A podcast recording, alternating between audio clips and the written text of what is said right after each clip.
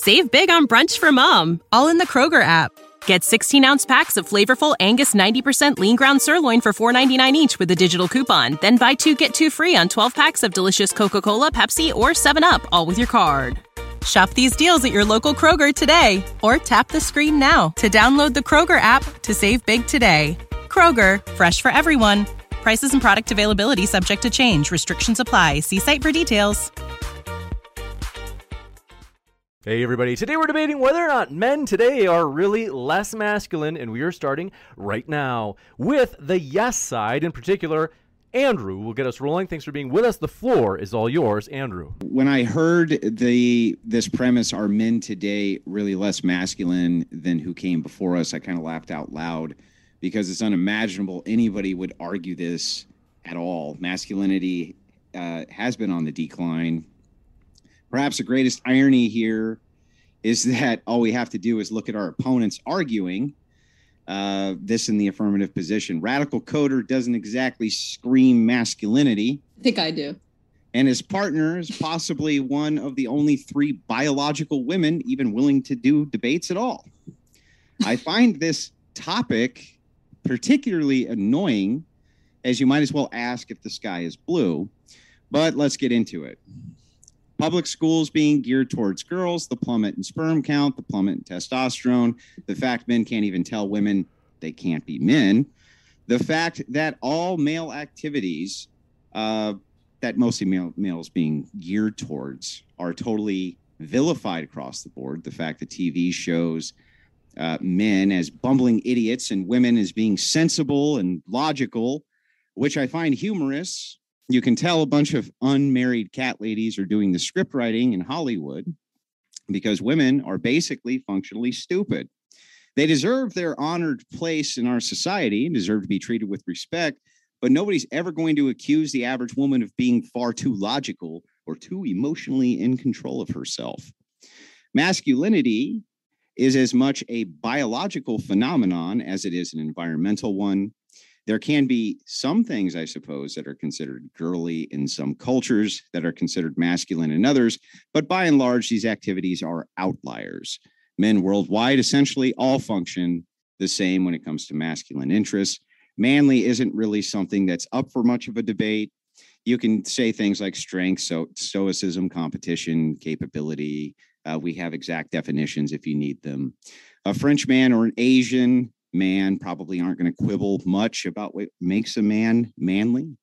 I think Radical Coper over here will just quibble about definitions for an hour and a half and waste everybody's time instead of actually arguing the point, but maybe he'll surprise me. In my case, I'm ready to defend the definition of masculinity, but just so you know, Radical, nobody's confused about what it is. How they want to make this case, I'm actually eager to hear, as the alarm bells on this have been going off for quite some time.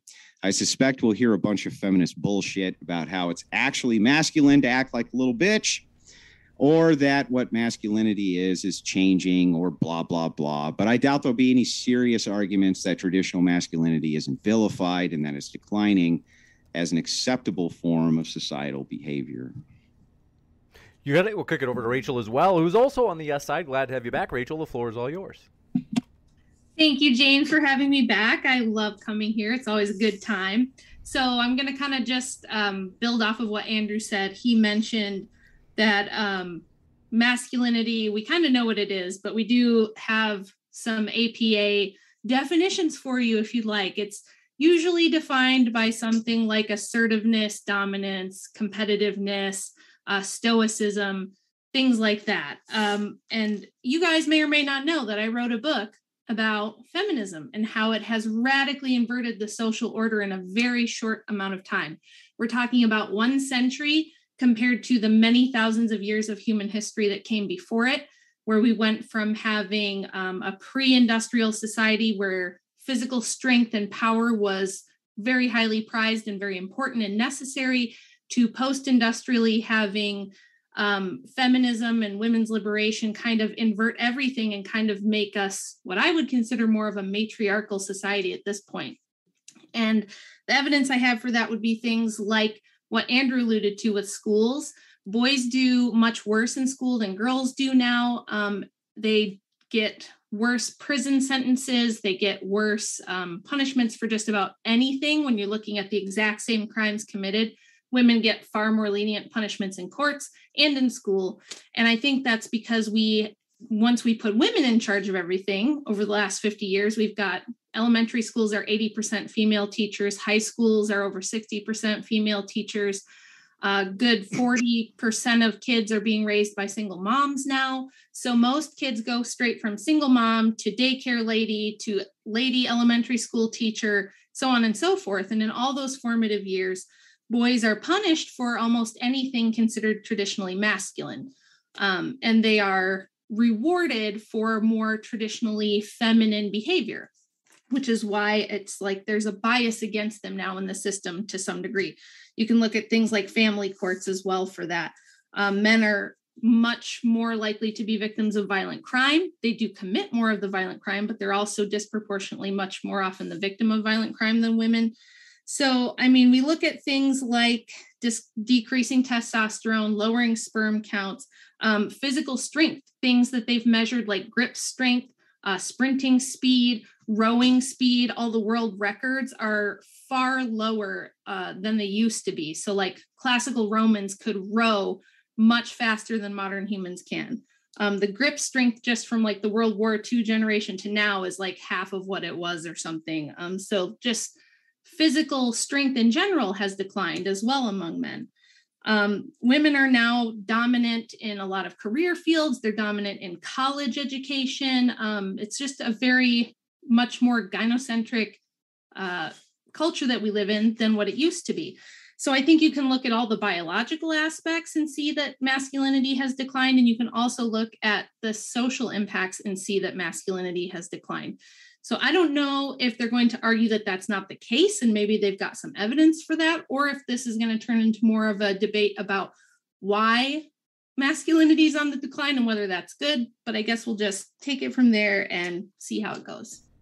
You got it. Thank you very much for that opening, Rachel. And want to let you know, folks, we have many juicy debates coming up. In fact, this month it's going to be huge.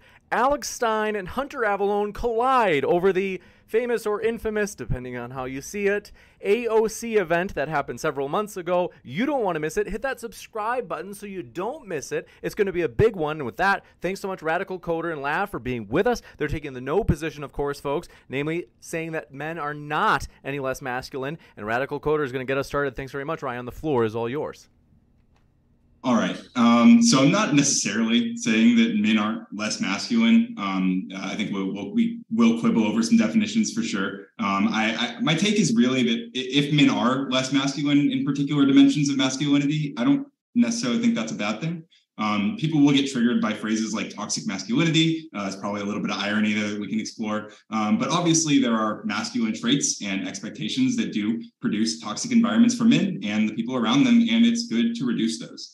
Patriarchy hurts all of us in different ways and based on our relationship to it. And if you're a woman, that relationship is different than if you're a man. If you're non-binary, that relationship is also different.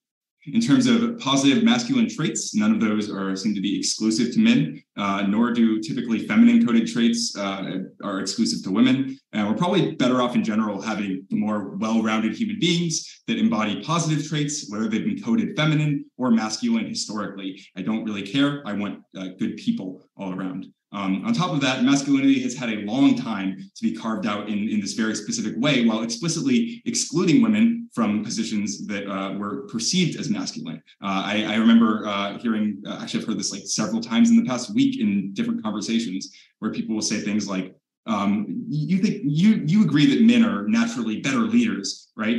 Which is just a bizarre thing to say, considering like for most of history, like women weren't allowed to be leaders in most societies.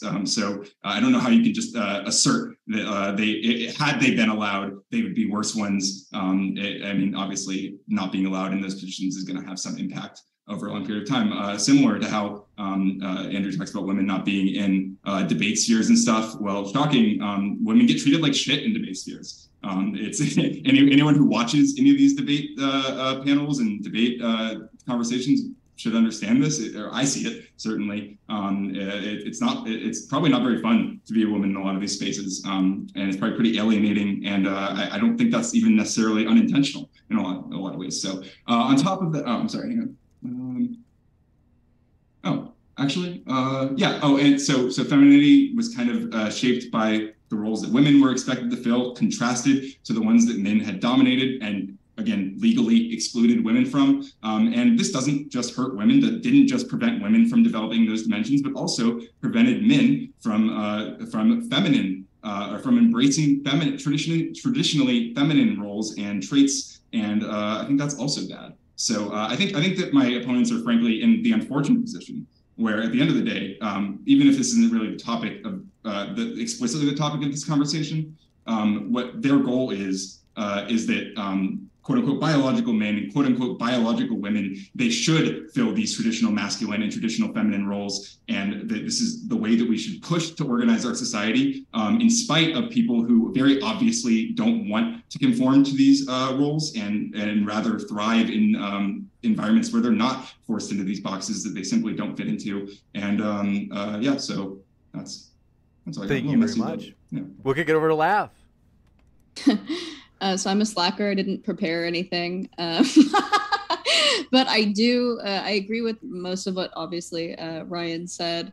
I didn't know that the debate was if masculinity is on the decline, because I think that all of us can acknowledge to some degree that at least like paleo masculinity, right? Like caveman masculinity certainly is. But I don't think that that's a bad thing. I actually think that's a really good thing, especially entering the new like technological age. It's just progressivism, I guess, because, you know, the traditionally feminine roles are what's going to humanize us on this very, strange trip down the rabbit hole when it comes to obviously the world technologically progressing. I'm sure that we'll argue about like definitions of masculinity and femininity and that sort of thing. And I'm ready to get into it. But yeah, I agree with everything that Ryan said. Excellent. We'll jump right into the open conversation. As mentioned, folks, you can ask a question by either A, tagging me with @ModernDayDebate in the live chat, as well as super chatting a question, in which case we read the super chat questions first and then get to the standard questions. Thank you very much, folks. The floor is all yours. Glad to have all of you here. Yeah, so this is the second time me and my wife have been on Modern Day Debate and won the debate right at the outset of the debate. Both of our opponents both agree with us. They concede that traditional masculinity is on the decline. As per the debate topic, we win. They conceded. So should we go? I have better things to do. You lost. So can I say? I think fair enough. If we want to leave it at that, but I think that there's just so many more interesting conversations to be had here. When we talk about these different aspects of masculinity that Rachel laid out, like strength, assertiveness, dominance, and competition. I don't think any of these are explicit to men. Any of these, and also none of these are inherently good all the time, and a lot of them manifest in like really bad ways. Like you can be hyper assertive in a way. I see. So instead of debating whether or not masculinity is on the decline, now we'll pivot and we'll just debate whether or not it being on the decline is good or bad. Are you scared to face that? Conversation, yeah. Are you scared to have that conversation? As long as you guys concede the debate. I concede that from your perspective, masculinity is on the decline. Absolutely. Okay, so if masculinity as you know it, yeah, right. Sure. So since both of you have already conceded the entire debate and we already won, whatever you guys would like to launch into, I'm happy to do. So what? I guess how should we how should we push to remasculize? Well, let's just start with the okay. How would you Andrew and Rachel, how would you describe masculinity? Well, we already did. Well, okay, but you didn't give a list. Can we get I literally gave a list, but I'll give it again. The assertiveness, dominance, and competition one. Yeah, that's 3 or 4 things. That's what the APA considers it to be. But if you guys want to, I still feel like this is a bit of an unfair fight for you guys because this is literally what I do with my life all the time. So if you want to launch into the changes we've seen in society and prove to me that they're good, Go for it, because nobody has done that yet. Well, there's another thing I'd like to bring up real quick. I was taking notes before our epic victory. And one of the things that Coper said was, well, women weren't allowed to be leaders. I want to tell you, Coper, if you have to be allowed to be a leader, you're not a leader. You see how that works? People have to allow you. That's the problem with patriarchy. Yeah. People have to allow you to be a leader. You're not a leader. That's how that works. That's the problem. So you believe that like inherently men should just like lead because what, they're bigger? Well, do you have to be allowed to lead? Okay, but you think do you have to be allowed by a man to lead? Is that what you're saying? Right now, yeah. Why? Okay, so hang on, Andrew. Because because our everything. Do you think that black people can't be leaders? Of course they can. Well, how come they had to be allowed to be in leadership positions? They weren't allowed to be in those positions before. So, were black men always allowed to be leaders in like Africa? In their own communities? Yeah. I'm sure that they were. I'm sure that they were too. But that's not the argument, right? Well, sure, but females have definitely been leaders. Hold on. Females have been leaders throughout history, though. Yeah. Like the Cleopatra, like there's plenty of females that are gynocentric governments or communities where they've been allowed. But in Western civilization, not necessarily. Well, so why is it that men need to allow women to be leaders? Because we've been under male regime. Because you can't.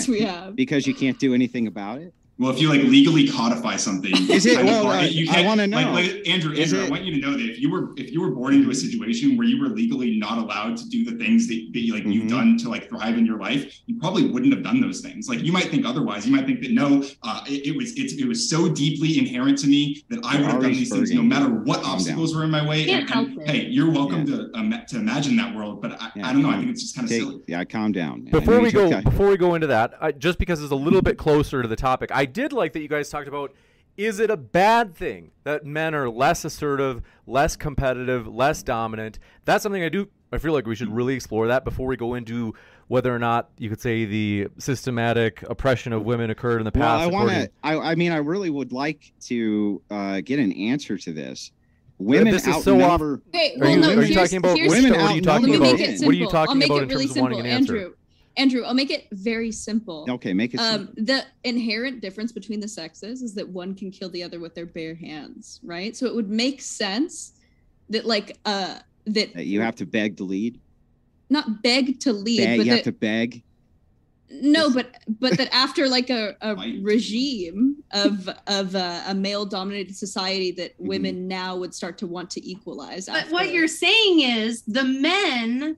You have to ask the men to make the men step aside so that you can be in charge. Do you understand what we don't necessarily have to ask them. I don't think that anyone... what would we do if we don't ask them and they don't agree with us and give us the permission to lead everything and run everything? Like, what are we going to do about it? Well, in democracy, that's sort of like how you get anything to change. So, like, that's... like everyone sort of like asks permission in a way, I guess. Like how you get things to move. Everything started with early feminist. Yeah, wait. This is like a very like I'm is confused absurd. On this Listen, point. I'll explain it to you.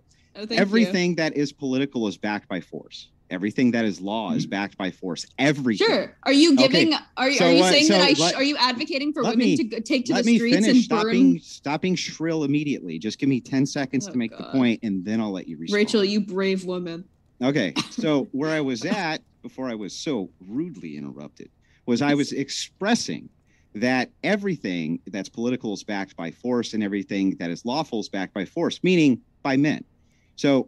What she's asking you specifically is if men don't want to give you any authority, what the hell can you do about it? And the answer is... burn down some buildings, kill some men, I guess. Yeah, nothing. You can't do anything about it, right? Well, it seems like something was done about it because for a long time, women weren't allowed to like vote. Women weren't allowed to eat. That was nice. Hold on. Right. I'm glad you brought that up. I'm sure you are. I'm so sure, now maybe I can give you guys a little bitty short history lesson on how that happened. Wait. No. Hold on a second. Just before we go completely off topic, is that I do want to hear, is it bad that masculinity is declining? Because this is totally off topic. So Is it good or is it bad? I think it's good that masculinity is being redefined and reimagined. And I think it's really generally good to critique and make sure that you're... Hold on. Okay. Just not everybody at the same time. Wait, really quick time. Before right, we get no, back no, hold on a topic. Second. Not everybody at the exact same time so we can actually hear you.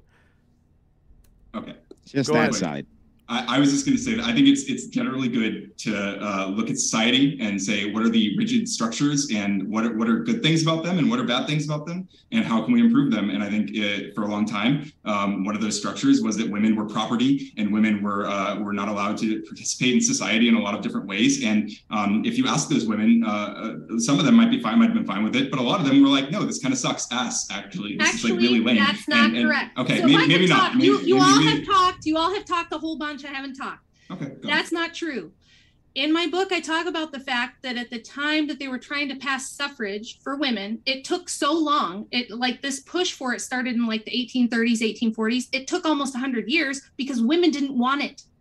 Only about 4% of women in 1919 wanted anything to do with voting or civil service. Number one, they said we're too busy. In fact, there's pamphlets you can go Google where you can find where the anti-suffrage groups, which far outnumbered the suffrage groups, listed out all the reasons the women themselves thought that this was bad. And they said, we're too busy. We have homes, churches, communities to take care of. We have elderly to take care of, children to take care of. We like planning parties and having a good time and being with our families. We don't want to go to murder trials and hear the grisly details and have to do civil service. We don't want to have to keep up with politics. Politics was then and is now considered something that's kind of gross and yucky and stupid and kind of crude, right? Politics is dirty business. Women didn't want anything to do with that.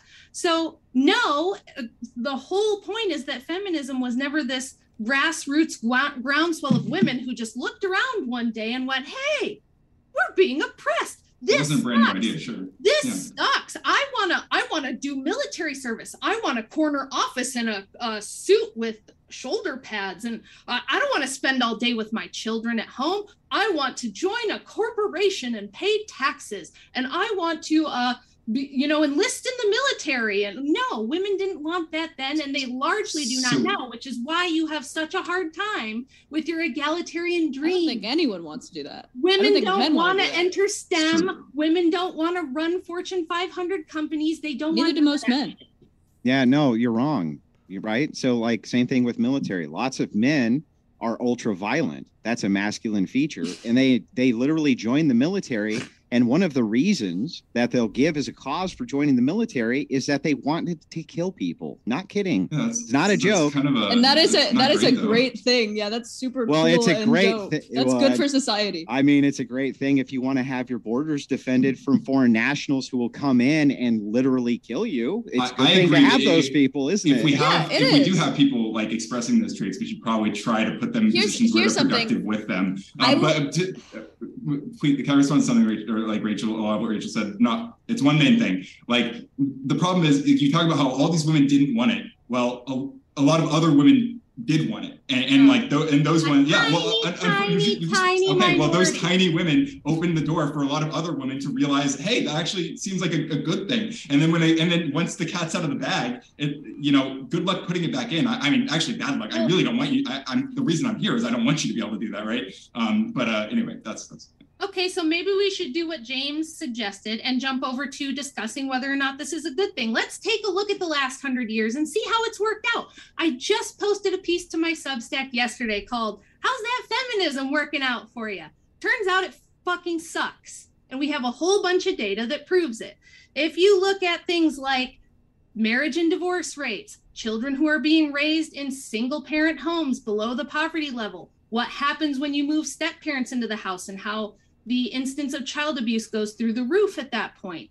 The amount of women who can't cope with trying to have a full-time career because they've had it pounded into their head since they were infants, like I did, that you're a fucking loser if you don't have a corporate job and if you're not making your own money and you can't depend on a man for anything, but they also want to have kids.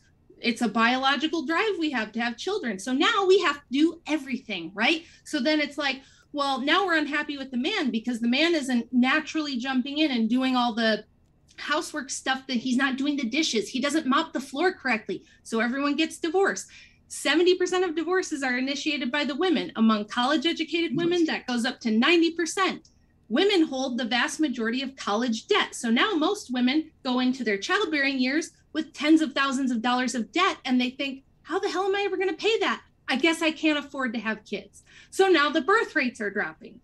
Then you could look at a million other things, like rates of alcohol and drug abuse, childhood poverty because of single parenthood. You can look at family courts. Everything is a mess. No one is doing better. We have trans kids, for God's sakes. So the past 100 years, the slippery slope, we have just right down the slippery slope, straight into hell. So please tell me, make the argument for how this is so good for everybody. To switch the gender roles, to invert the social order, to tell men they can be women, women they can be men, everyone's the same, and it's all just a social construct. Please, please defend. Well, I will say, no one's saying everyone's the same. If you talk to, I mean, this is definitely a side note, but if we talk about like the trans stuff, I mean, no one's saying that cis men are trans men, or that cis women are trans women. We're saying that those are two categories that exist, and that it's okay that those two categories exist. That I know you guys don't think it's okay that those two categories exist, but that's. You have a point. Get your point, dude. I'll leave it at the trans thing for now, but you literally didn't address a single thing. Okay, fine. So I think that a lot of the issues that Rachel listed off are going to be issues with I mean, frankly, with capitalism, people having to work for money, people having to work to survive at all, in the way that we do, in those structures that exist, people born in situations and the way that they have to deal with that. You talked about women being the primary seekers of divorce. What's your alternative? They shouldn't be allowed to get divorced. I don't know how that's a good, how forcing women to stay in marriages that they fucking don't want to be in. It's the 50s, the 50s where women were just getting beat by their husbands. And couldn't do anything. No, stay there because society's going to fall apart. That's an absolute trope and a stereotype. You've been watching too much TV. That's not true. My grandparents grew up in the 50s. They watched their fucking moms get beat. They got beat. Their dads got beat. So hold on, just to hear everybody one at a time. None of the men cared about their wives, their mothers, their daughters. They were all just running around beating the shit out of all the women. You really think that? No, I didn't say that. And you don't think that there was exception for divorce because of things like abuse, abandonment, insanity, and addiction. Yeah, sure, but do you also hard to get a divorce prior to no-fault divorce for those reasons? Sure. What we have now is divorce because Sally doesn't feel sexy and the neighbor makes her feel sexy. So she's going to dump the kid's dad. Sorry, kids, daddy has to leave because Mr. Johnson next door makes mommy feel sexy. That's what we have now. That's why women get divorced. Not because they're getting beat. Women are getting divorced to fuck their neighbors, Yes, they need to go find themselves. They're not getting divorced because their husbands are sitting there beating the shit out of them. It's ridiculous. No, that's a tiny minority. It's the most ridiculous thing I've ever heard. Did I make that claim that most women get divorced because they're getting beat? I don't remember making that claim. This is the same stupid, snarky feminist bullshit you always hear where they go, back in the 50s, where the men with top hats would go home to their perfect hourglass wives and just beat the holy shit out of them because the pot roast wasn't correctly. Anyway, I think we're getting... We're moving a bit. Let's get back on the bus. Lav is right. It's something I was just going to say is, theoretically, I don't want to... take sides. I'm not taking sides. I'm just saying theoretically, if I was on your side, Radical Coder or Lav, a possible response might be, is it the case that the increases in divorce or the other things that happened, as Rachel mentioned, are actually the result of declining masculinity rather than some other cause? So I was just about to say, obviously I think that we all believe in social conditioning, right? Obviously, if you grow up and you don't think that voting is even an option, or you don't worry about it, you're taught to, can goods and, that you will be a mother. It's just like, that's like the idea that you're going to have in your brain, right? It's the same thing. Like, Rachel, you just brought up how, your family was upset with you, or you were upset with your family for trying to socially condition you into this like feminist society, right? Mm-hmm. So I think that there are certainly reasons, if you can convince all of Jonestown to kill themselves, with poison, I think you convince a generation or generations of women over social conditioning that they shouldn't want to vote, right? Well, so I think that them with machine guns. Sure, but I think that point is a little mute, because I think that there were plenty of women who did want to vote. And to be fair, like Rachel, I'm a tradcon wife at heart. I don't want to fucking work. I don't want to debate. I don't want to do all these things, but I acknowledge that some women do want to do those things. And I think that they should be free to do those things. Yeah, where are all those women? It's literally me. And they are nowhere close to you, Andrew. They are avoiding you. Well, they're all frankly, they don't want to talk to you. It's funny. I think that they're all looking at their cats, and they're very upset.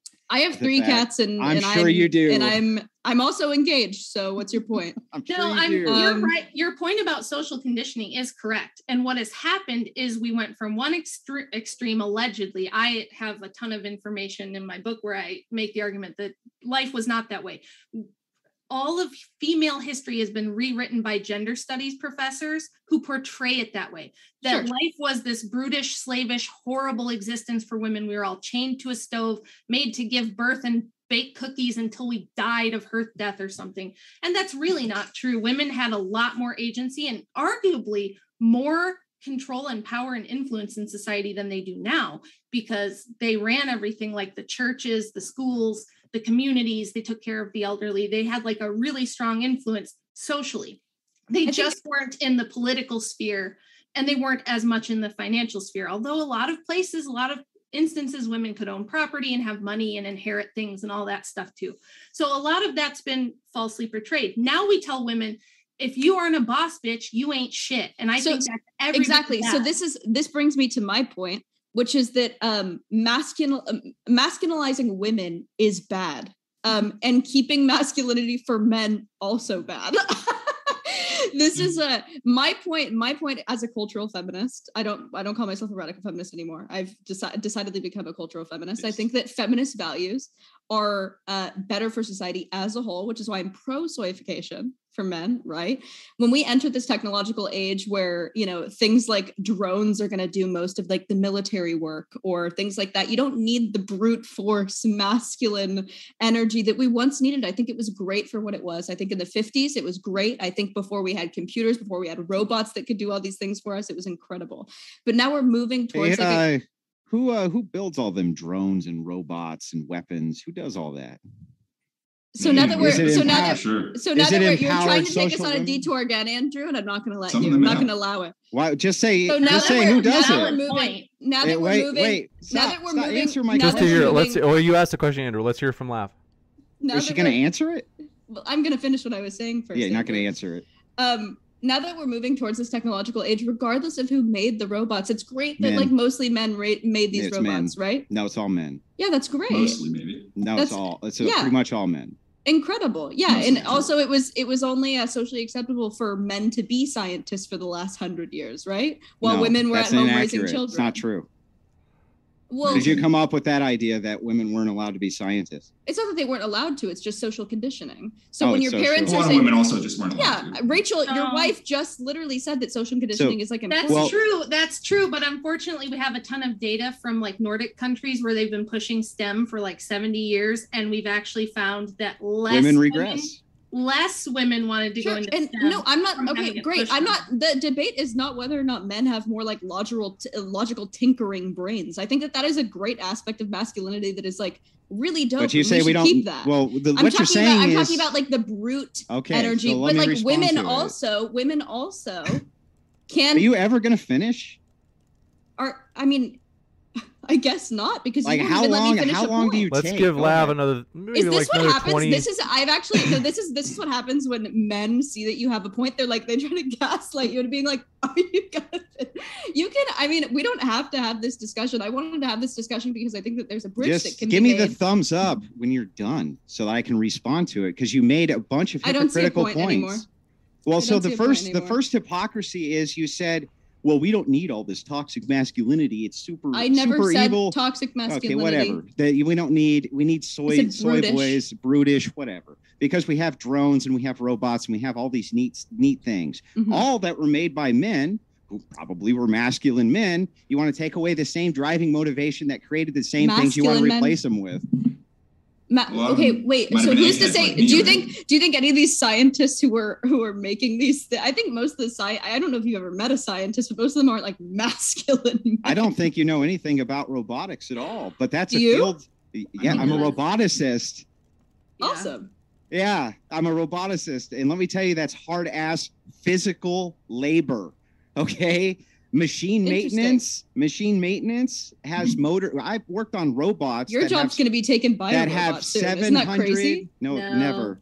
It's not like you don't know anything about robots. You have no idea. He's what you're talking about. He's the person that builds and repairs the robots, and some of them are the size of a house. Yeah, listen, huge, massive. You think that this is something that's not physically intense labor? You're insane. You have no idea what you're talking about.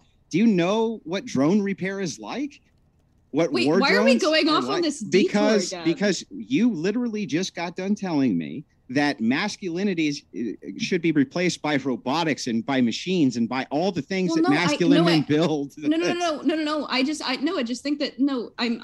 saying that a rephrasing or a redefinition of masculinity is important when we don't need like a brutish man anymore. A strong man, great. Well, what's a brutish man? No. You said like someone who wants to kill. You mean like members of our armed forces and special forces and people that we utilize in order to keep you safe at night? Sure. One of them also like, we don't need them. We don't need them anymore. No, it's not that we don't need that anymore. It's just that like it's not becoming a human thing anymore. So we need brutish men. Who runs into burning buildings to save people? Who runs into floodwaters and hurricanes and saves people? Clearly women. At this point, I mean, men and women do these jobs. Physically strong men. No, women can't do that. There are women who are firefighters. What do you mean they can't? They are. They physically can't. No, they're not. What about nurses? What about nurses that save lives every single day? They're not running into burning buildings. That's beside the point, though. That's beside the point. You don't think there's a need for physically strong, brave people who are willing to like risk everything? Yeah, I didn't say that. Well, then what is brutish? Just saying that a man has a drive to kill. That's obviously very useful in society. What the hell is wrong with that? Is that useful? How is that useful in society? I just gave you. How many times do I have to give you the example of the United States military? Andrew. And you say over and over again, yes, we do need them for that. Yes, that's true. We need them for that. So you just keep agreeing with them. We needed them for that. We, like I just said, there are like drones and cyborgs and androids being created so that we don't need men to do shit like that. This is the city people thing. This is people that have lived in urban areas their whole life. They have no idea what real life is like outside of a city. I just lived in Utah. Yeah, did you live out in the country where people produce food? Yes. Then how do you not know that I lived on a farm? We do not have machines that do everything. We still need big ass strong men to do a lot of things in this world. We needed men to butcher cows, and now we have machines that butcher cows. Yeah, who puts them? Guys have to run all that. So all of this shit that you're saying, men have to run those. Yes, men have to run those. I'll explain this to you. Are the women going to stun the cattle so they can be slaughtered? No. Are the women going to be trash men? Are they going to be viewers? Yeah. They're not going to. Women don't want to be trash. We should open it up so they're allowed to. I don't think most men want to do that. Hey, hang on.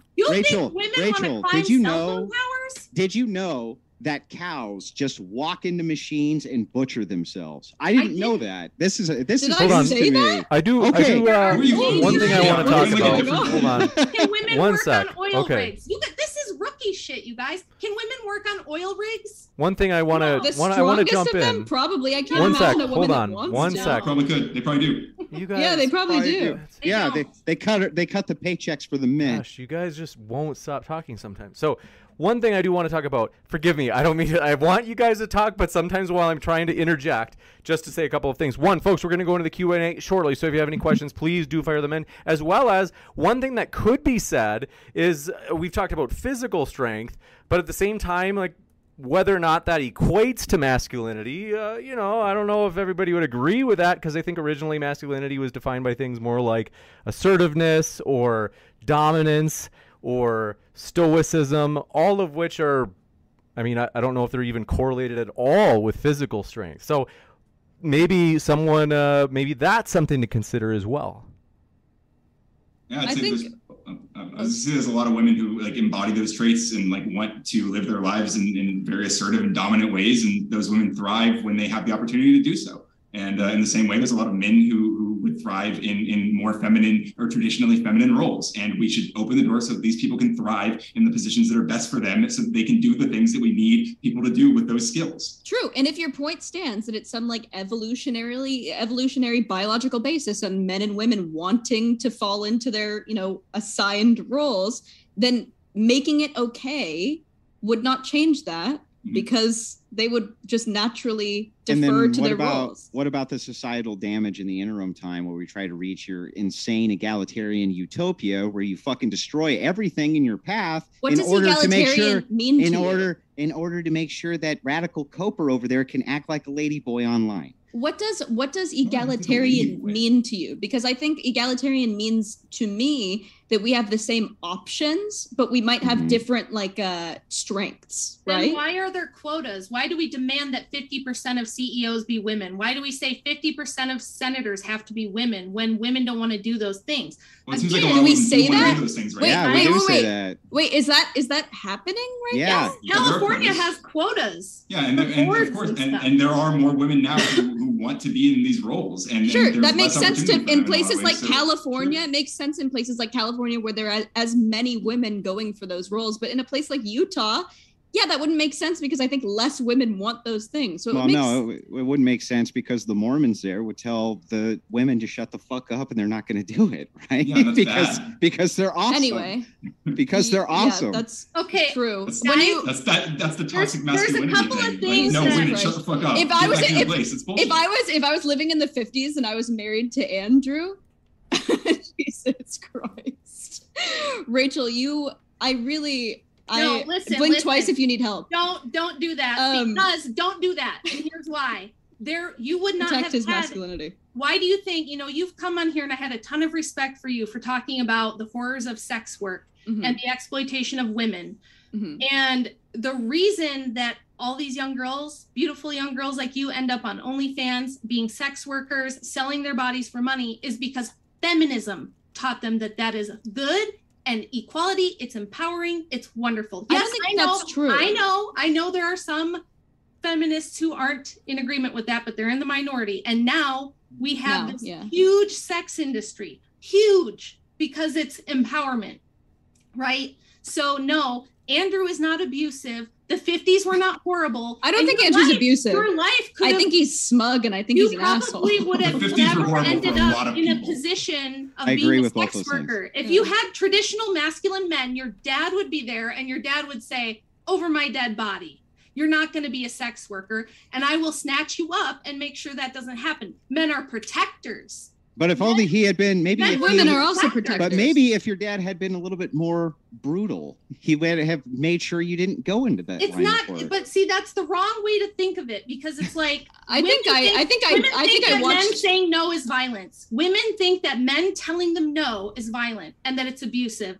I write about this all the time. To women, a guy saying, no, you're being hysterical, that's abuse, right? Sometimes women are hysterical. We're filled with estrogen. We have periods. I'm a woman. I have these things where once a month I go a little bit insane for a couple of days and I cry over nothing. I cry at a coffee commercial.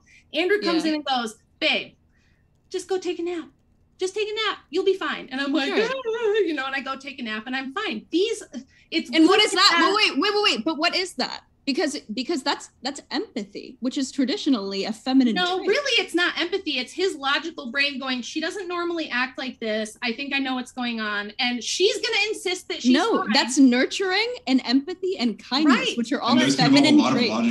And those can involve a lot of logical processes to like make them. Well, no, I don't know. Is it? Or also, can I use on average, why is it that, women's IQs are higher than men's? Well, I don't know. They sure seem not to use them. Women's IQ. Maybe the women use them. Not at the top of the curve, though. At the top of the IQ curve, it's men. Mostly men. Sure. So the very best are men. No, women have higher verbal IQs on average. Men have more. They have higher IQs and EQs on average. We are totally different, and what men provide is necessary for stabilization of society. I'm confused because have you seen brain scans? Because they're actually far more likely are different. Not the brain scans again. Listen. You do understand male and female brains are like far more alike than they are different. You do understand that IQ is also shaped heavily by environmental standards and everything. Exactly. So when you bring up that men's IQs are higher, make sense that those are also. Calm down. If it's environmental standards, we brought up that the public schools are tailored specifically towards women and female behavior. Men are not. And it's been that way for so long. Yeah, men are not. Well, listen, let me ask you a question. Were these curves in the IQ stable 100 years ago where women on average were higher?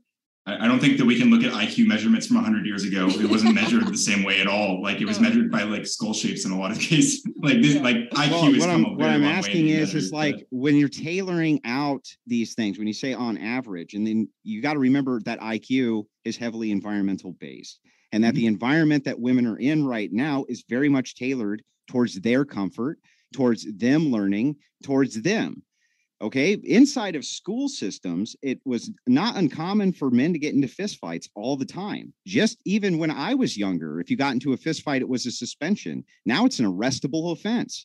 It has become more and more. Is that so? Yeah, it is so. And it's become more and more and more ass kissy towards women. They want the little boys to act like little girls. Fold your hands. Be quiet. Don't fight each other. Blah, blah, blah. Don't fight each other. Yeah, men don't fight. Beat the shit out of each other. Yeah, don't beat each other up. Again, they're proving their ignorance because even psychologists say that for boys, rough play, and even for little girls, rough play is an essential part of learning, and children who don't experience it suffer developmentally.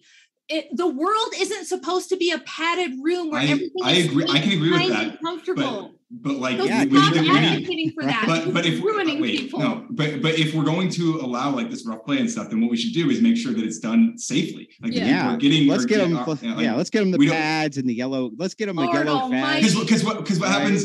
Are you advocating for children to beat each other up? Yes, basically. Yes, let them fight. Let the little bastards fight. Let the little bastards fight. Listen, it was very common when I was in school, and it wasn't, by the way, I'm a millennial. It's not like this was fucking eons ago that I was in high school.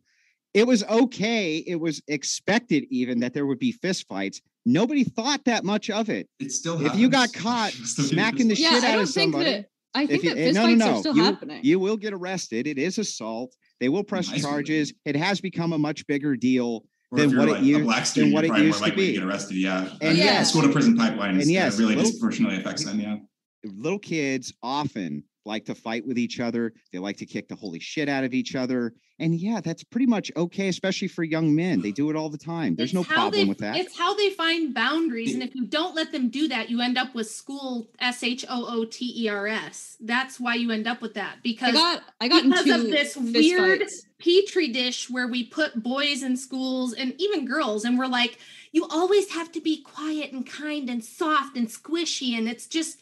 it's not real life. It's harmful to people. And again, I think that's also harmful. Neither of you have addressed any of the massive amount of, I know it was a bit of a gish gallop, but please explain to me how all the broken families are better because we have no fault divorce, which means I don't like you anymore. Somebody else is hotter. I'm just bored. I want to go eat, pray, love. I want to go find myself. I want to go see the world. And so we're going to just break up families. And what you talked about with social conditioning is true. If your mom's divorced, your aunt's divorced, your best friend is divorced, your neighbor's divorced, you get divorced. It's what everyone's doing, right? So It's not important to have stable families for kids to grow up in. It's important for Karen to feel sexy and fulfilled in her life. Fuck that. Excuse my language, but you don't just get to bust up families on a whim. It should take a lot more. It takes way more to break a contract of any other kind in society. But because of the feelings of women, we're just going to make divorce this like virus that spreads through. I think women who are that stupid should not have kids. I think women. Well, that's most of them. What?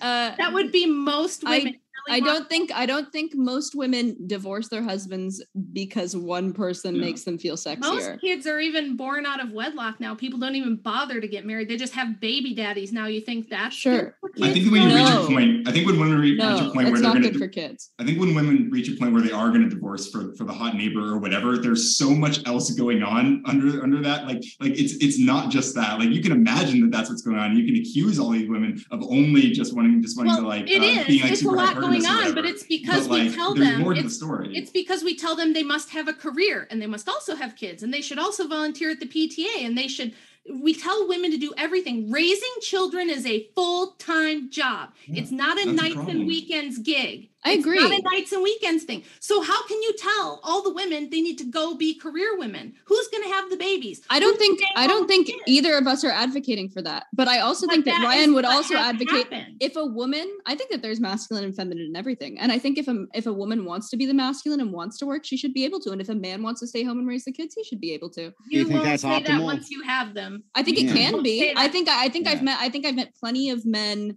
Well, everything can be everything, but do you think it's optimal for society to organize itself around men staying at home and women working? I think a society that allows that option to exist is better than one that doesn't. I'm just asking. Yeah. I'm asking this specifically. I think a society. Do you think that society would be more optimal with men working and women staying at home, or women working and men staying at home? No, I don't think we should. Sorry, go ahead. I think the most optimal society. If you had to choose the two, all else equal. No, because you're asking. All else equal.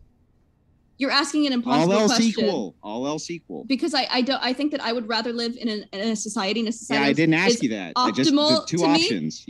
We had agency and free will. That is my value. So all else equal, one more time. All else equal, if you don't want to engage only with it, have these two choices. You just want to control this narrative. Because you avoided my entire. You're pigeonholing me in a thing that I'm not trying to advocate for. So you don't let you do it. Difference. We're not saying we should swap the gender roles. We're saying we should expand what it means for them. Yes, it doesn't matter if it's the dad at home or the mom at home. It's fine. Everything's fine. No, we don't live in libertarian equal utopia. And if you two have children, and that you guys are against neither of you have kids. I have raised 5 children. The man can't nurse the baby. He can't get up in the middle of the night and nurse the baby. He can, not with his breasts. I had a pump and everything else. It is not the same. It's not the same. And when you have kids, you'll understand how it's not the same. Dad being at home and mom trying to hack it in the career world and support an entire family so dad can stay home. Does it technically work in a tiny minority of cases? This is the problem. Yes, this is the problem. We shouldn't tell people to do this. Okay, Ryan had just said this. I don't think that we're advocating for a switch of the gender roles. We're trying to broaden them. So both parents can be nurturers and both parents can work. But you can't have it all at once. That's not how the world works. Why can't you? You guys live in a libertarian utopia where we're all just interchangeable widgets. And I want to address... No, we live in a liberal democracy where people should be able to make choices that improve their lives and their families' lives. You're not liberal democracy. Think they should be allowed to can't hear because there's too many people speaking at once. We're not liberal democracy enjoyers. Ryan said he thinks capitalism. He thinks capitalism's the problem. I think capitalism is a structure that we live under, whether or not you like it or not. Unluckily for you, I'm in the middle of writing the second book, which is about the experiments we did with feminism in Bolshevik Russia and how. Are you allowed to write books? Andrew lets you write books. That's like a masculine trait. It's not. Women have always been authors. Again, but why aren't you at home? Why aren't you at home knitting blankets and clothing for your children? I am at home homeschooling the kids, cleaning the house, and cooking the meals. Yeah, what are you talking about? And you have a job. Hold on, one at a time. Listen. Be quiet and listen. The kids are older now. They're between 10 and 21. So now I have entered a phase of life where I do have a little bit of time. and this is what I want to write about. That's fine. Women have always done that. Women have always had a second half of life after motherhood. But your ambition, so No, it's not ambition. I'm just ambition. I'm putting out information. I'm not going to do shit like that. I don't have the ambition to do something like that. Well, that is ambition. I'm a smart person. It's let's assume for a second. You come off as very logical. You come off as very self-sufficient.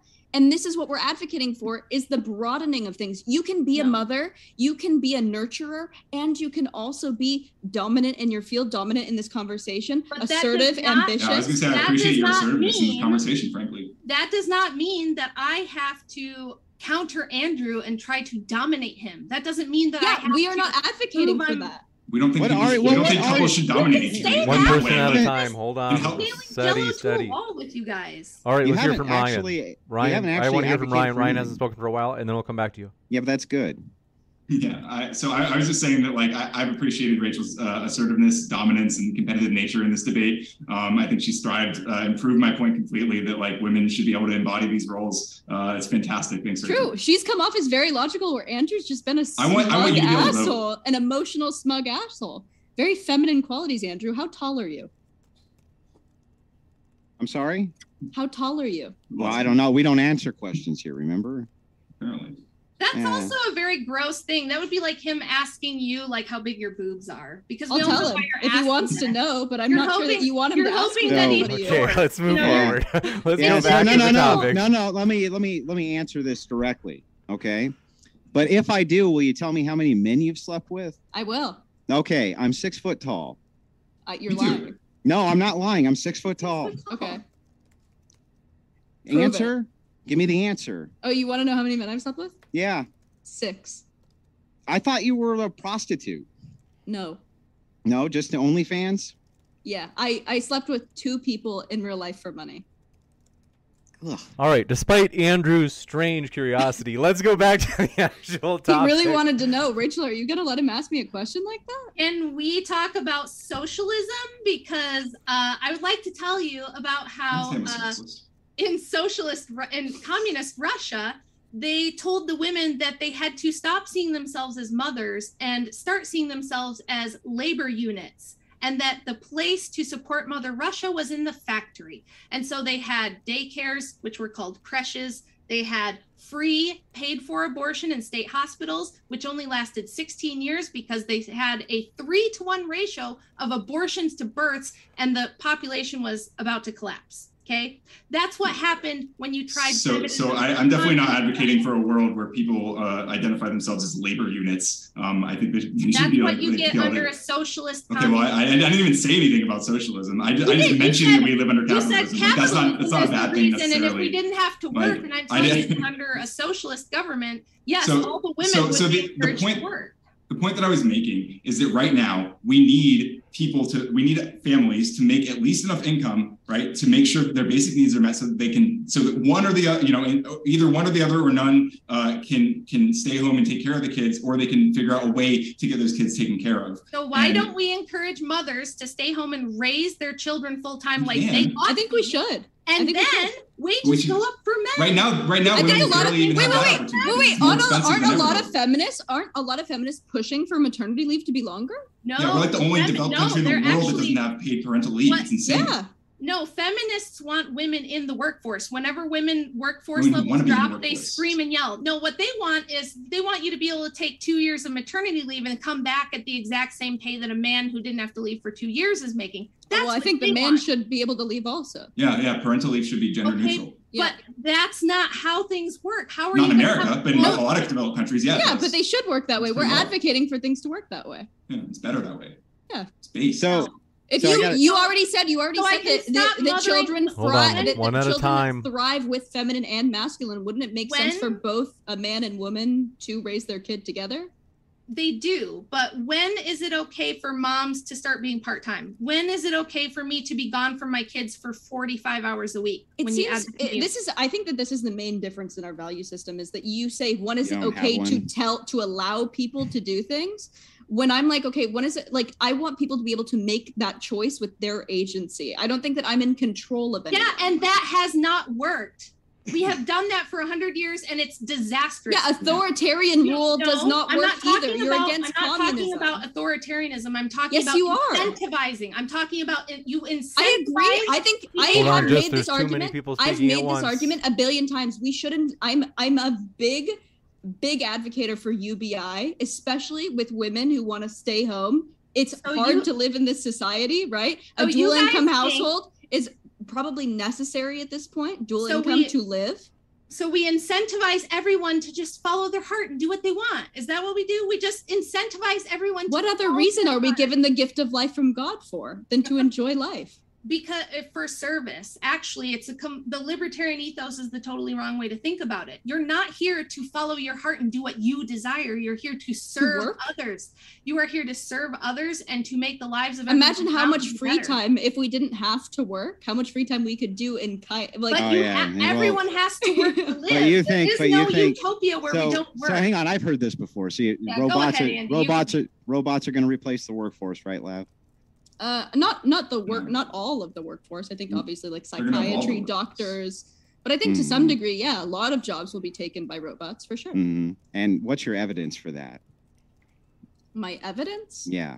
The way that like soda machines already exist, or the way that butchering plants exist. Those machines that a guy has to go and fill up, that come from a plant filled with robots that have. You don't think that they'll make robots to take those jobs? Thousands of employees, which are running a snack line, one of the most high-paced, fast-paced robotics jobs you can possibly have, or just a staff loading job. Okay, drones are becoming mailmen. The labor shortage. The labor shortage that we have. It's because of women in the workforce. I know. No, it's not because of women in the workforce. Well, it actually is. No, it's actually not. The labor shortage. No, wait. It actually is after World War II. It literally is. Lav, the labor shortage that we're currently looking at in the United States. Wait, hold on. Right this second.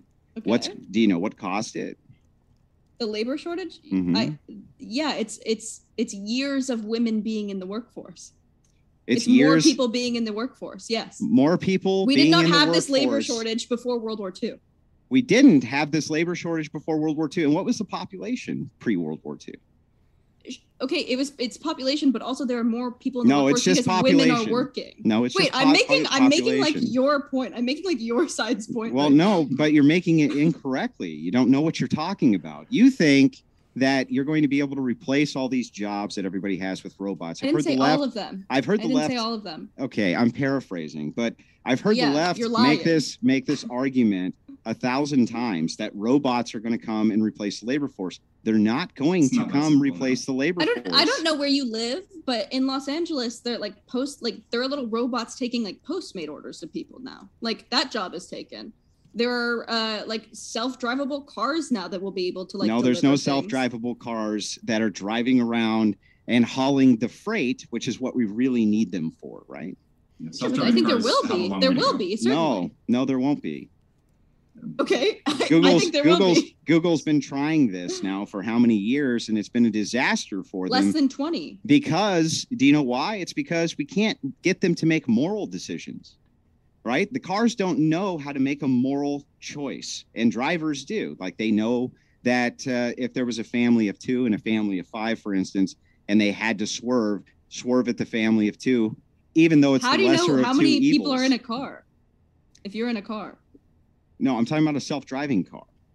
No, but self-driving car can't logic out moral problems. No, but wait. Like a human can't access files. How many people are in this car or this car? Yeah, and a computer might be. If you're just going to say it's a raw. If a moral decision is made. Hang on, I barely talk. If moral decision is made off of like a trolley problem where it's like one person here and five person here, like computers can count. It's just an example. They're really good at that. I promise. Radical. It's just an example. What I'm saying is that. The self-driving vehicles can't make these great logical calculations that to you seem like they're second nature when you drive. You get so used to it, you don't even really have to think when you're driving anymore. Robotics is not nearly as advanced as you think it is. I agree. And what's happening right now is people are really banking a lot on robotics being able to save the labor force, and it can't. We need more human beings. And what we've been doing is importing them from other countries instead of getting our own domestic population up, which is insane. Now, Rachel's saying that this has all been derived from feminism trying to somehow skew these two roles. And the way that these roles have been skewed is that, you know, we're looking at women in the workforce who now become a taxable bracket of the population. And it takes two incomes now to support an entire family. That was by design. That was not by accident. And that's the problem. Yes, yeah, that's 100% true. It should cost less to raise a family. I can agree with you on that. But I can end this debate right now. I will listen to feminists and people like Ryan. He probably considers himself a male feminist. I will listen to feminists about what we should do in society when I start seeing the feminists volunteer to be sewage treatment workers, garbage collectors, cement and concrete layers, when I see them building the roads and being iron workers and doing 20-hour shifts on an oil rig or flying airplanes. I guess I'll listen to the feminists. But until then, I like my modern society that runs and works, and only men build it and keep it going. The end. But isn't that, but to some degree, I thought that your argument was also that that was biological. So even if we broaden these definitions, it won't change if most men want to do things like that. You got it, which means that the men should stay in charge and the women should run families and communities. Should stay in charge is a strange thing to say, though. We should incentivize it. Why is it strange? It should be encouraged and it should be incentivized. We should uphold motherhood as a wonderful and great. Why would it need to be incentivized if it was biological, if they wanted to do these things? It needs to be incentivized because we spent the last 50 years discouraging it and shaming women and going, okay, oh, but if it's biological. No, it's not 100% biological. It's both. I thought we established at the beginning there's biological factors. Everything is a mix of genetics and environment. So just to be clear, you think we should push for social forces that encourage women to not want to do things like be pilots and whatever, you know, you mentioned. We think it's okay to encourage men. Hang on, you'd say you wouldn't put it like that, but functionally that's what you want to do, right? No, I wouldn't say you can't be a pilot. Off to jail with her. I don't care what you'd say. I'm asking you functionally what you want to do and what you want. Yes, I'll tell you. Okay, I'll tell you. We should go back to what we were doing for the rest of human history prior to this. Where they weren't allowed to be in those positions at all. Where we encourage and venerate motherhood and traditional female roles for women. Why not venerate parenthood? Why not venerate being a good parent? Why do you have to obsess over being tied to the biological sex in this particular position? Because I'm a mother and I know that Andrew, you can be a mother. No one's telling you not to be a mother. You can't do my job that I can do as a mother. No way. You would be a great dad, but you can't be a mom. Only I can be a mom. I want to be a mom. I'm also confused because personal anecdote, because you brought in a personal anecdote. I do not do the fucking dishes. My room is constantly a mess. I don't feed the dogs because I'm spacey. Feminism. I'm spacey. No, that's it's not feminism. Good. It's Those not feminism. It's fine, no, it's fine. But you know who doesn't. My fiance does all of those things, and he loves to do it. He loves to feed the dogs. He loves to take care of the dogs. I'm a lover. I'll pet on my dogs all day. But I just don't. It's not inherently. It's not feminism. I just don't think that way. Well, let me know how that works for you when you've got 3 or 4 kids running around, and then we'll talk about it then. Well, no, when we have children, which we will, I want to have as many kids as possible. It'll be a joint effort. Because you're going to have to get over your aversion to housework because it's just. Of course I will. Of course I will. Just like men don't wake up in the morning. But I want to be a trash collector, but someone's got to do that. But I have picked a partner who I know is an equal in the way that they will nurture our children and the way that they will take care of our children. Sorry, I'm just saying statistically, the success rate among those marriages is very low. That's like no statistically, I'm going to divorce him. Right. Statistically, you're going to divorce him. Yeah. So highly likely. Maybe. And then I'll move on to the next one who will take the brunt of the work. Right. I agree. And then what about your kids? What about your kids, though? When you do that, what do you say to your children when you kick their dad out? Wait. I was in a hypothetical. I'm not going to divorce him. I might fuck the neighbor on the DL. If he makes me feel sexy. It's really not funny that women just kick the dad out of the house. In fact, were either of you raised by a single mom? Yeah, no. Partially. Did your mom work? Yeah, of course. Wouldn't you have rather she stayed home with you? I mean, it probably would have been good to have a parent. No one has ever told me. I ask this question all the time to people with your opinion, and no one has ever said to me, "You know what, Rachel? I'm glad my mom was at work all day. Yeah, it was good for her." Good thing none of us are advocating for like kids to be like away from their parents more as much as possible. Like if that was our position, then like, oh, you got us. Wait, Rachel. I had a completely traditional childhood. Like my mom and dad. Like my dad worked mostly. My mom stayed home mostly. She worked part-time. You wish your mom was gone all day at work? And that you went to daycare? 2-minute warning before the Q&A? Maybe. No. You don't wish you were raised in daycare. I wish my mom sucked. So I wish I would have spent more time with my dad, but he was out working. But he was much more maternal than my mom was. But at every point in my childhood. But would you have rather been raised by an $11 an hour immigrant worker at a daycare? No one. Nobody says. Where did the immigrant come from? Hold on. That's who works in daycares. There might. Oh. I mean, there's plenty of families where like that immigrant worker might be a better. What I was saying is that my dad was much more maternal. I would have preferred to have the nurturing, the maternal aspect come from my dad instead of this like gender role that was making my mom stay home with me. This very masculine, unloving woman stay home with me. What you would have wanted is a mother who embraced motherhood and thought it was doesn't matter who it was coming from. I would have wanted a maternal person and we should encourage all women to be maternal and men, but we don't. The boomer generation of women, your mom's generation, had it beat into their heads that motherhood was. My mom is 42. I'm 42. It was beat into our heads. It was beat into our heads that motherhood is a waste of time, and that it's holding us back, and that we are. Yeah, it didn't work on you. That's true. It didn't work on you. It didn't work on my mom either. My mom really wanted to fit the role. My mom forced herself to fit into a role that she did not excel in. She didn't.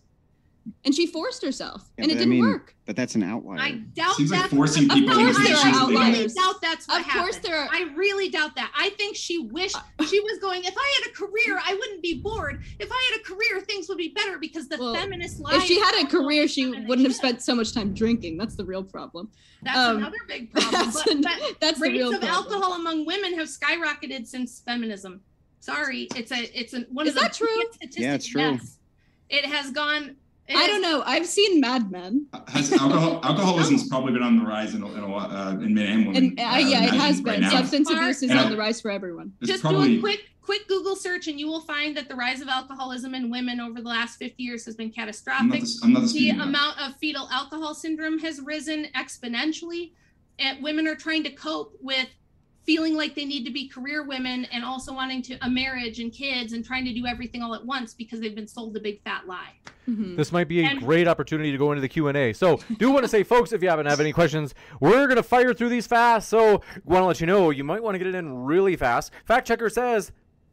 Actually, this one was from Maddie. TRCB says, shout out. We got that one. Coffee Mom says, men are afraid that women will laugh at them. Women are afraid men will kill them. You asked why... women, quote unquote, need permission. That's why. Is that okay? Can you repeat that one more time, James? Yep. They said men are afraid that women will laugh at them, but women are afraid that men will kill them. You asked why women, quote unquote, need permission. That's why. It's all bullshit. So most women aren't walking around in any kind of fear that men are going to kill them. There's they're not walking around in tremendous fear that men are just going to randomly fucking kill them. That's just I think a lot of women live with that every day. That is an insane thing common. To say. That's why women go out in pairs. That's why they go to bathrooms together. That's why they don't walk at night. What the fuck do you mean? Wait a second, you're saying that there's fear mongering that causes women generally in inner cities to have those feelings, right? A lot of fear mongering, same reason that we got rid of things like switchblades, because there was a movie that came out that vilified switchblades. So people thought that gangbangers all carried switchblades. The government actually moved to outlaw them. Same thing with Thompson submachine guns. I'm lost. Where'd we go? What I'm saying is that the chances of you getting assaulted, even if you're by yourself by a man, aren't very high. Okay. We've got to move to the next one. This one coming in from Elder T says, most men had to be given the right to vote by other men. That's true. This one from Ben Thorpe, a.k.a. Abel, says, if James would agree to it, I would love to debate Andrew on the topic, should we trust institutions more in our society? On this channel, Modern Day Debate, a truly neutral platform. Is that one of your enemies, Andrew? He's an ankle biter. He just follows Andrew around the internet and demands. I've already debated him and destroyed him on it. No this one from Brandon. Real quick. I have one thing to say on that, James. I actually, if you're up for it, it's a spicy one. I actually would like to debate you personally on whether or not Modern Day Debate is a neutral platform, but that's for another time. Juicy. I like that. Brandon Hansen says, "Lav, the chemicals in the makeup you wear to appear more feminine were mined by guys who would kill you if you threatened their family." I would argue that I don't need to appear more feminine, as I have hips and breasts and a feminine bone structure, but I do wear makeup to look more attractive because people are nicer to me when I look more attractive. Stuart Robinson says, "Lav, would you date RD?" I think they mean... Normally I think Radical Coder, but it says RD, not RC. It says, "RD... were you going to hide when the war comes to you?" I think they do mean you, Ryan. Is your last name like Douglas or something? So they say. I think they just mean RC. I think they just couldn't type it right. Rather than everyone has an interest in Lav's sexual life, but let's go to their question for you, Ryan. Where are you going to hide when World War III comes to you, Ryan? I will fulfill what necessary roles I can. When if World War III comes to my door, I will do my best to make sure that the people around me are safe and that I can assist them and keep us all alive as much as possible. No, I'm sure they I would hope most people would. We all have faith in you. We all have faith in you. You're the guy I want next to me when that pops off. Okay. Brandon Hansen says, "Lav will probably hit age 30 and suddenly become very traditional in her values. I have it on good authority that this happens to online e-girls." I'm very traditional now. I'm for like liberty. People can choose their own destiny. I want a trad life. I do. I want a trad life. Yeah. But I don't think that every woman does. Yeah. Yeah, and the best thing is that our system allows people to make that choice, while your system says, no, you have to be in this box because your chromosome said so. Yeah. I think that most would if they weren't told that they're a loser, if they're not a boss ass. I think I agree with you. I think let's go back to not incentivizing boss bitchery. Let's go back to incentivizing motherhood. Or it's incentivizing do whatever you want to do. Let's not put anyone in a box. You have to be a moral relativist to think that. That's moral relativism. Just saying. Okay. Sure. This one coming in from Do Appreciate Your Questions. Tim Zimlick says, "Radical Coder, were you or any of your male friends growing up given ADD medication? Boys in the last few decades have literally been drugged to suppress their natural boisterousness. Can you justify this?" He's on it right now. So that's actually an interesting conversation, because I definitely exhibited ADHD throughout my life. However, it was my choice to start taking medication when I was 24, and it drastically improved my capability to stay focused on things and get shit done. And honestly, I'm all the better for it. I'm glad that I got to make that decision, and I do think it helps people. So I don't know. I think that's a good thing, but I don't think it's good to overprescribe it. But I don't necessarily think it's always overprescribed. It can be. That's a problem. So. Gotcha. And this one from Reverend Coffin's Other Son says, "Andrew, my uncle was the stay-at-home parent for 6 years, raising my cousins while my aunt worked as a head nurse. All their kids turned out fine." Yeah. Yeah, there are always outliers. There are outliers to the situation. No, but yes, but the outliers are good. Is your name Andrew? They should remain outliers. Relax. So anyway, and they will. Outliers, the way that works is they're called outliers for a reason. Because they're fucking outliers. What we're talking about is broad societal prescriptions. We're not talking about the onesie twosie outliers where you can point to and say this thing worked in that instance. Even in those cases, it still likely wasn't optimal. This one coming in from Do Appreciate Your Question. Noah's Ark in Kansas. Because I have statistics. That's how I would know that. Yeah, but statistics is generalizations over. That's not what it means for everyone. That's my whole point. I know, but we still know what optimization means, right? Yes, sure. But the problem is that you want like the authoritarian rule to force people into that. We want social norms. Also, the more of those outliers that are allowed to be in those positions, the more of those outliers that are allowed to be in those positions, the more you might find that people who are even more qualified might see themselves becoming into that position. So. Juicy Noah's Ark Kansas says opposition strategy to build up the female ego with compliments and disparage the male. I rest my case.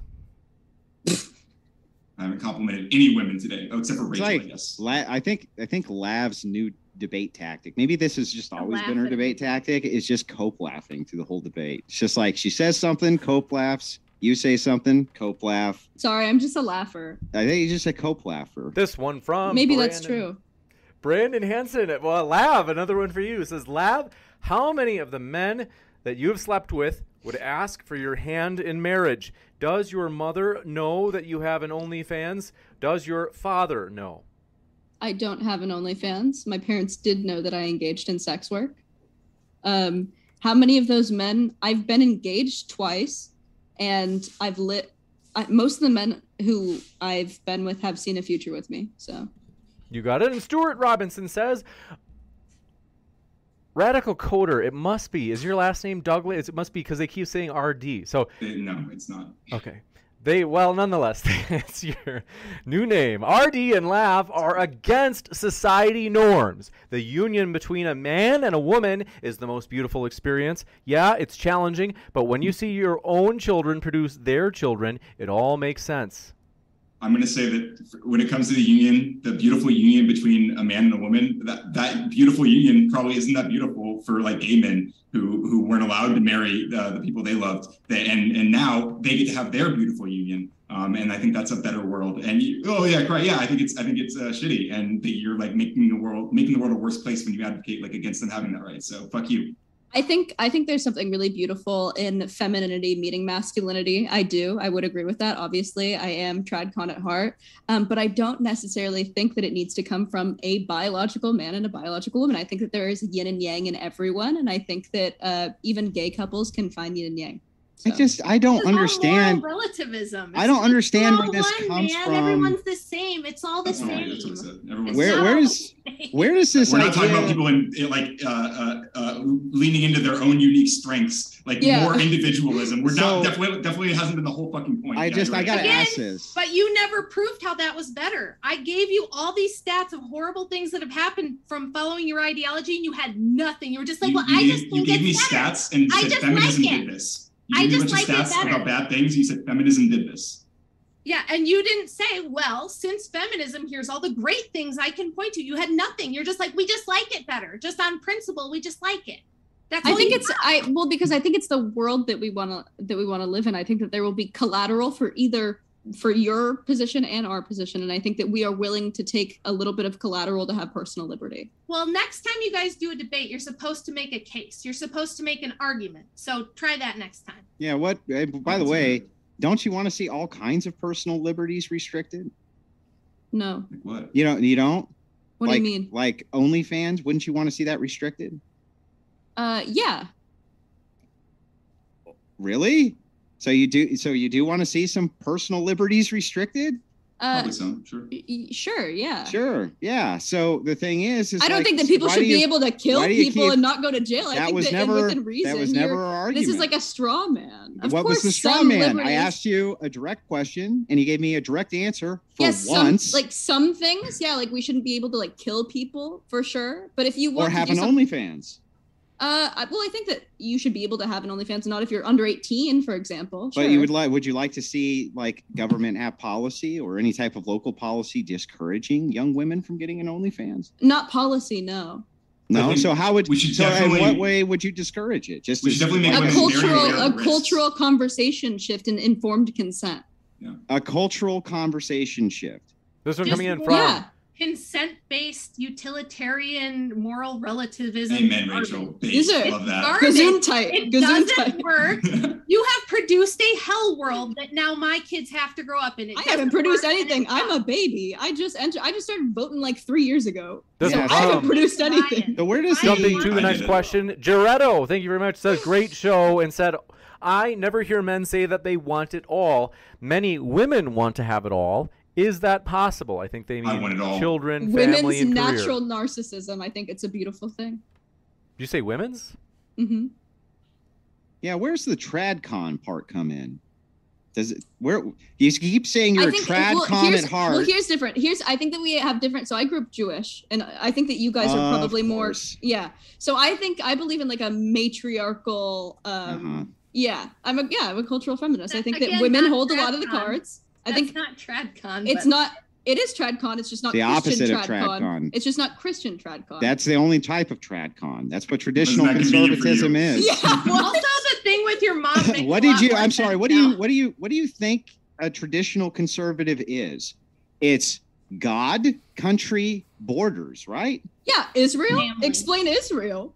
Okay, so if you're going to be a TradCon in the United States, is this a Jewish nation? It should. Well, a lot of people would argue it is. You were about to say it should be. No, I didn't. I said a lot of people would argue it is. Have you been on Cozy TV? You were about to say it should be.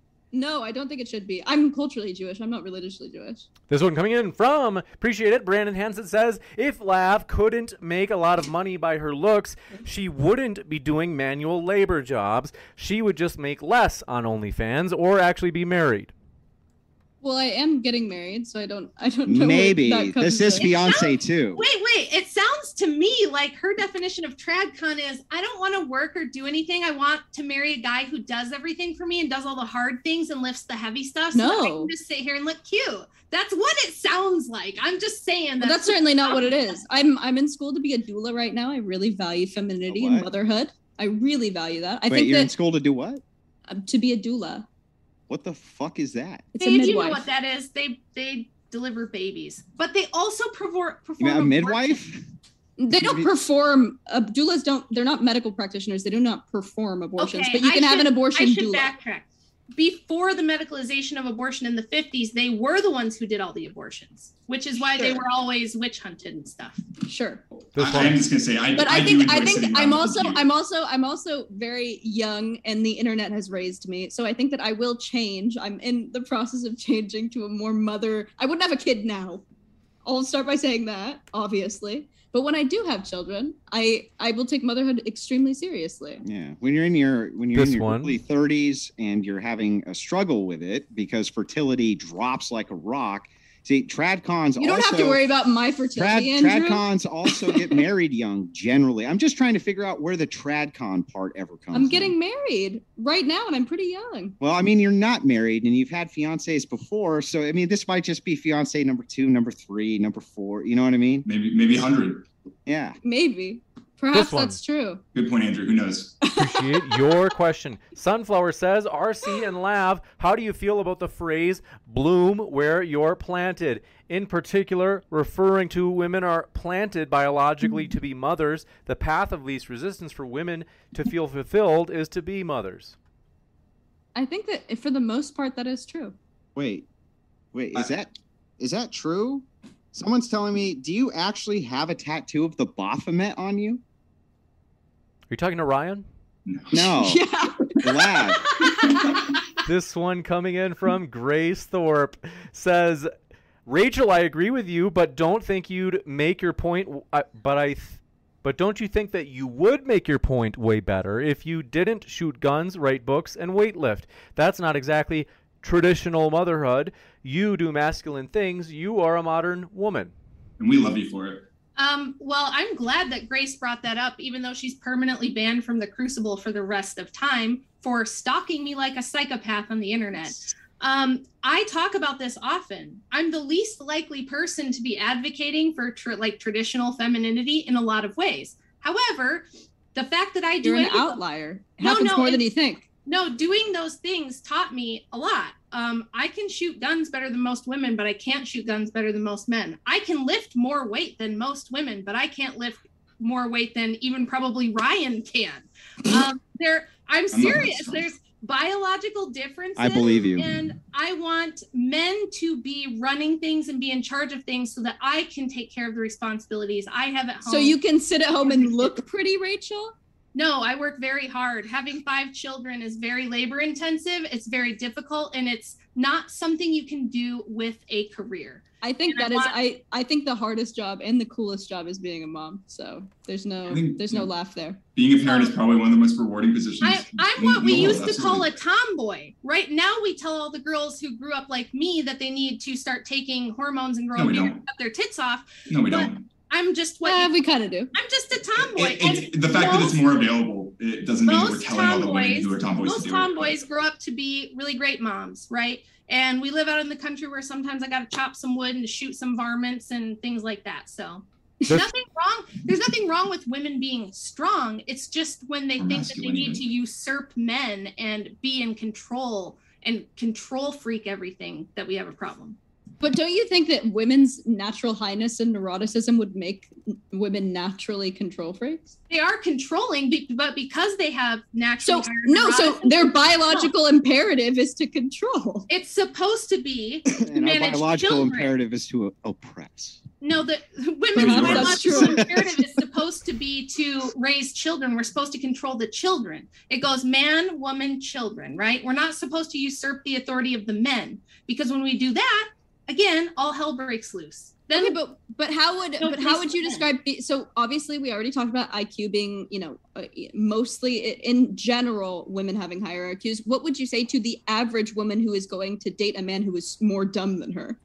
It doesn't work like what you're saying. IQ is not an indicator of success in every area of life. So if you're the biggest indicator of success, isn't it? If you're talking about careerism, only if you're talking about certain things. So if you want to be a mom and have kids, you need a man to provide for you because you are going to have a baby stuck to your boob for 2 years. Okay. Mm-hmm. You don't take it from someone who's done it. You don't want to try to be not sleeping all night, sleeping in hour or 2 hour increments, and then going to work all day and managing daycare and trying to go to conferences. That is bullshit. It's horrible to women. The more that the man can contribute to that, the better, right? True. No, the man needs to take care of the providing and protecting part so the woman can do the mothering and the homemaking part. But why is it so hard to provide?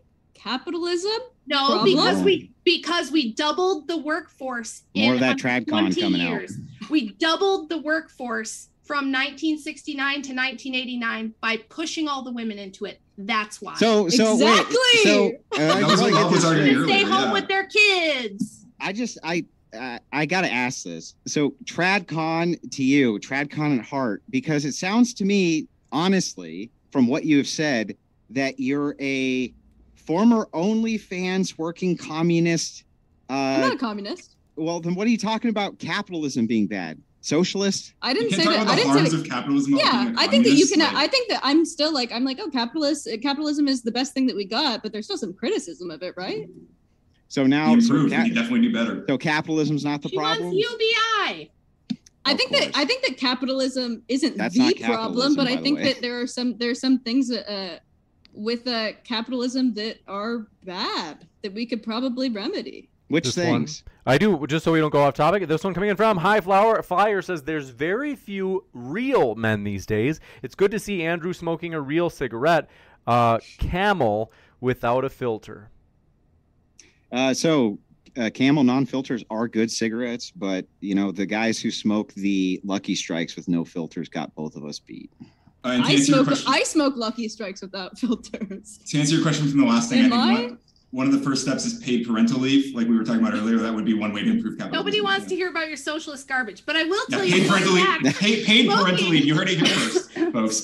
Is socialist garbage. Smoking is an aromatase inhibitor and actually increases testosterone. So. Holy shit! That's why I'm so alpha. That's why I'm more alpha than Andrew. This one coming in from Brandon Hansen. More alpha than Ryan. Brandon, you're definitely more likely to get lung cancer. That's for sure. Brandon Hansen says, why is Lav allowed to lie about her arguments? She says anything against what Rachel and Andrew say. She has contradicted herself this whole time. I don't know. They don't say in particular what she lied about. Well, she literally has contradicted herself the entire debate. It's been amusing. It's been amusing for me to watch. Multiple things can be true at once. In fact, I'll give, because we want to get through as many questions as we can. We're going to give Lav a chance to respond because it was for her. Otherwise, we're going to move to the next one. Yeah. Tim Zidlick says, Lav, if your husband says he's going to do the breastfeeding, you should divorce him. This one from High Flyer says, there's, quote, we got that one. That's about Andrew's choice of cigarettes. This one, Brandon Hansen says, traditional lifestyle, not cleaning, not cooking, not feeding the dog, considering adultery because the neighbor makes you feel sexy, having done OnlyFans in the past, making fun of your husband. You were a true role model, Lav. Making fun of him? When did I do that? I don't remember. I think my fiance is the best man I've ever met in my fucking life, and he is traditionally masculine. This one from Noah's Ark, Kansas. What a shock. What a shock. I'm not so saying shocked. That's not the normal. I'm not saying that's not the normal. This one from? I'm just advocating for the outliers to exist, if that's what works. Noah's Ark, Kansas says, people, quote unquote, knowing nothing because they just started voting 3 years ago should not be able to vote. No honest stake in society. Oy vey. First of all, it was 5 years ago. I was making myself sound a little younger. You need to start young. I'm going to be 22 for the next 5 years. This one from Just LOL says, yo, liberals, you need to hear this. They say freedom for freedom's sake leads to a degenerate society. Freedom is supposed to be used as a means to an end. Use it in responsible ways to perpetuate stable families and a good community. I'm not sure that I agree with that perception of freedom, but yeah, maybe that's another conversation. I don't know. I have to think about that. Brandon Hansen says, the more I argued with them, the better I came to know their dialectic. First, they counted on the stupidity of their adversary, and then there was no other way out. They themselves simply played stupid. I don't think you're that stupid, Andrew. Good. Nick, this one coming in from, do you appreciate your question? Truvy says, question for the soy side. Right equals might equals nation/society. Ask Afghanistan about toxic masculinity and feminism. There's a lot of toxic masculinity in those environments as well. And it's not good. And the oppression of women there is also like really bad and worse, in fact, because they like lean into it worse. I wouldn't even call it toxic masculinity. I think it's just toxicity. I think that I don't think that masculinity is inherently toxic. I just I don't think that's what toxic masculinity means, but I think that's what a lot of people think it means. And I think there's like people on Andrew's side like often try to frame it that way, and I think it's a tragedy, and it's because they want to reject acknowledging those toxic traits. Well, I think what you suffer from is a toxic lack of masculinity. Maybe so. So I think it works in the reverse order. Actually, I don't think it works in the one way. I think it works the other direction. This one, lack of masculinity creates guys like you, Ryan. Based more meat. This one from Grace Thorpe, your buddy, Rachel, says, I love Lav. A nice woman who wears pretty makeup and lets Andrew talk, unlike Rachel. Oh, God. Oh, no. I love misogyny in the comments. Ever recover? This one from Giretto says, Lav is 5 years away from needing a whole new personality. She is pretty, but none of this will be aging well. The knee tattoos... Book it, Modern Day Debate. I don't know what we'd be booking. This is Penn. You got it. Tattoo. This one from Joshua Manella says, can you describe how paid parental leave is socialist? Rachel, can you define socialism? That's a good question. I can define socialism, but I would rather die than have another conversation about socialism. It's completely uninteresting to me. I'm a woman. I don't want to talk about economics. Wholly based. That is... literally true. Juicy. This one from Jack Robert, appreciate it, says, Lav, why do women go for the bad boy or masculine men over weak or shy or soft or puny men as partners?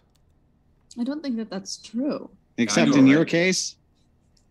My what do you mean? My man is extremely masculine. That's the whole point. He's asking, why do women go for those guys? I don't think that they do. I think those guys are just you though. No, I don't. My fiance is traditionally masculine. Yeah, but wasn't the question, why do women go for the masculine men? Yeah, why don't they? No. They're saying like, why do women go for the like strong men over the weak, shy men?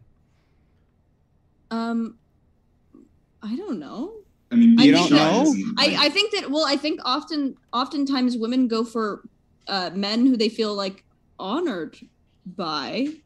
I don't think it has to do with like I've never looked at him. Maybe I have looked at a man carry something heavy and felt a tickle, but I don't know. Maybe it's evolutionary. Who's to say? You want to be taken care of. You want the best chance for your offspring. You don't know why women would be attracted towards men who acted like men. Really? This is a complex question for you. No. Masculinity is attractive. Like being strong is attractive. That aesthetic is attractive. But also, if a man cannot be empathetic to me or kind to me or collaborative, then I'm not attracted to him. And I don't think a lot of women are. Juicy. Whoa, last one. Brandon Hansen, thanks for your question, says Lav is a shapeshifter, just like her fellow cohorts. She takes the position that allows for her to take the win in any conversation. Lav, is this true? It means you won. Yeah, does that mean I won? Nice. Another one, another victory for the progressives. No, I think this is I have a severe case of centrist-itis, and I think that I just can fence it until I die, hopefully. Juicy. With that, want to say, folks, thanks so much for all of your questions. Huge thank you to all of our guests who are linked in the description, whether you be listening here or at the podcast, which is growing rapidly. Thanks for all of your support, folks. I'm going to be back in just a moment with a post-credit scene letting you know about upcoming debates, so stick around. With that, one last thank you. Ryan, Lav, Rachel, and Andrew, it's been a true pleasure to have you tonight. Thank you. You're having us. Amazing. We'll be right back in just a moment, folks. Save big on brunch for mom, all in the Kroger app. Get 16-ounce packs of flavorful Angus 90% lean ground sirloin for $4.99 each with a digital coupon. Then buy two, get two free on 12 packs of delicious Coca-Cola, Pepsi, or 7-Up, all with your card. Shop these deals at your local Kroger today, or tap the screen now to download the Kroger app to save big today. Kroger, fresh for everyone. Prices and product availability subject to change. Restrictions apply. See site for details.